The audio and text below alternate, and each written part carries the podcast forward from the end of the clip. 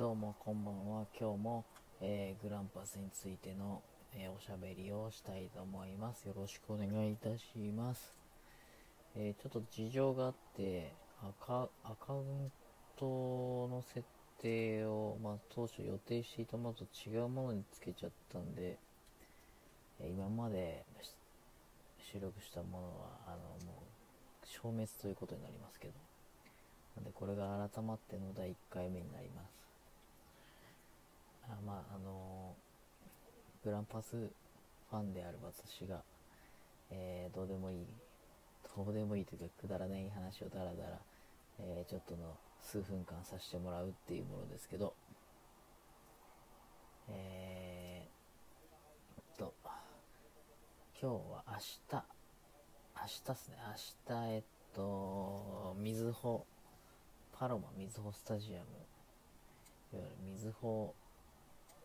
でのラストゲームとなって、で、パロマが、えー6年間の改修、6年間でね、改修に入るということで、えーもう6年間使えませんという話ですね。なんでみんなあの明日は FC 明日の、FC、横浜 FC 戦は行くでしょうか。行かれますでしょうか。ね、最後のお別れを言いに。チケット完売だっていうことで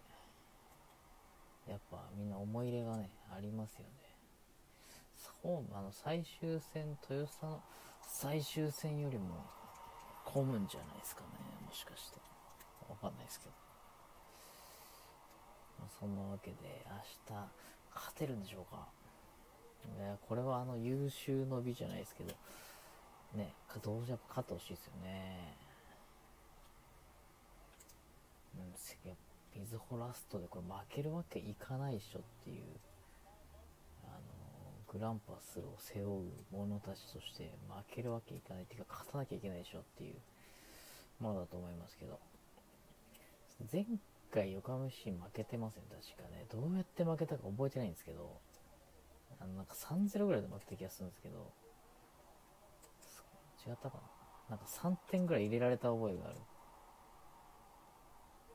ただなんか多分固く守られてのカウンターどうだったかな。カウンターがうまく決められちゃったっていう感じでしたか。正直などういう負け方したかあんま覚えてないですけどまあ負けてると。まあアウェーで。っていうのはまあよ。ちょっと苦手ってことですよね。名古屋ハマる相手というか得意な相手には多分とことん得意だと思うんで。それで負けてるってことはよっぽどあの苦手な戦い方をされた。苦手な戦い方といえばしっかり引く。引いてあのブロック作られるというかあのゴール前のスペースを消される状態ですね。そうすると攻め手がなくなっちゃうんでね。うんっていう状態かと思いますけど。まあでも前回負けた柏レイソルに勝ちましたからねこの間ただゴーゴールはあのちょっとラッキーといえばラッキーな形だったんですけど、まあ、そういうものがあるんでしあの同じ相手に2度負けないでしょ。ということを信じたいんですけどその今その、まあ、トップの選手が故障離脱中、まあ、山崎亮吾さんはこの間メンバーに入ってて帰ってきてましたけど、まあ、その今のそのゼロトップとあえて言いますけど、まあ、このやり方でが結構あのやっぱ合合ってるっちゃ合ってるかなって気がするんですよね。あのー、なんていうか、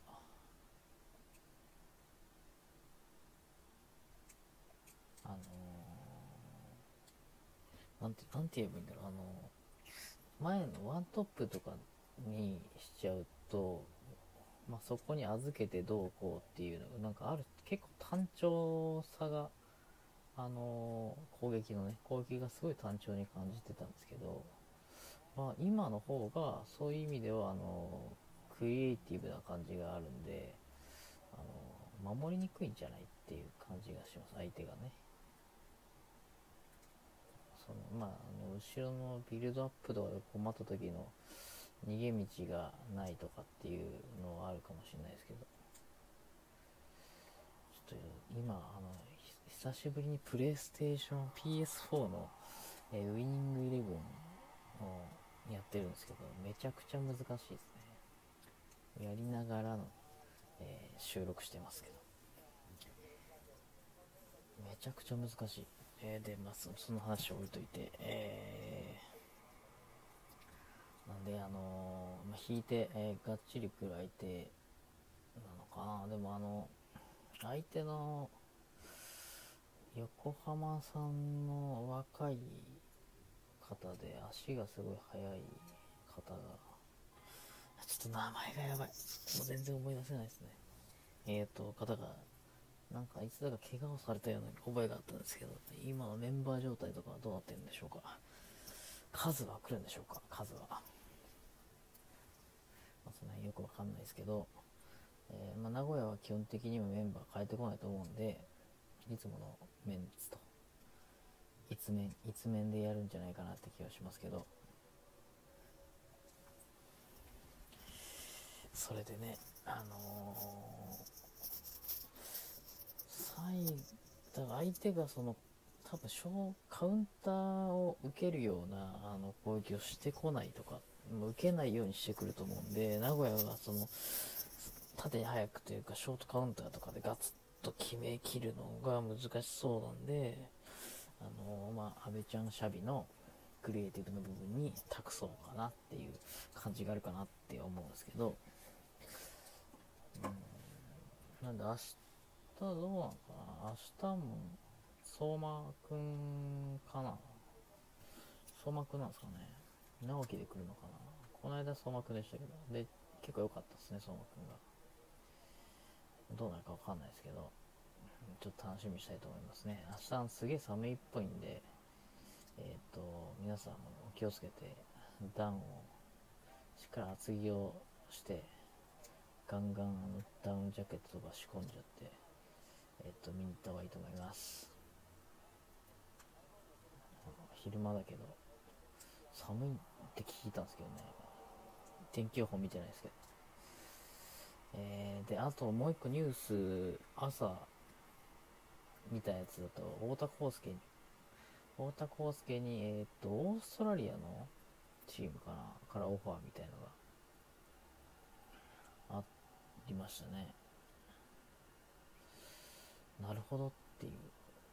なるほどそオーストラリア、なんかそういう海外かっていう感じしましたね。あの、松井大輔さんが、海外、ベトナムでしたっけ？タイだっけ？ベトナムか。に、あの、移籍っていうことだと思うんですけど、まあ、そういう感じで、あのー、年齢が上がってきたベテランの選手たちが、そういうアジア圏のチームに移籍することとか結構増えてくるかもしれないですね、また。ちょっとオーストラリアのそのチームのことは全然存じ上げないんですけど、まあね、あの、今名古屋で結構試合出れない状態、メンバーにも入れてない状態なんで、非常に悲しいが、非常に悲しいんですが、まあ、彼が試合に出れる環境があるんであれば、今の状況を考えるとその方がいいのかなっていうね、気もしますと。で、太田康介くんは、やっぱあのー、左足ですよね、武器は。あれをね、活かすにはどうしたらいいんですかね。なんかその、4バックのサイドバックとかっていう状態よりも、そのもうちょっと守備負担が軽い方がいいのかな。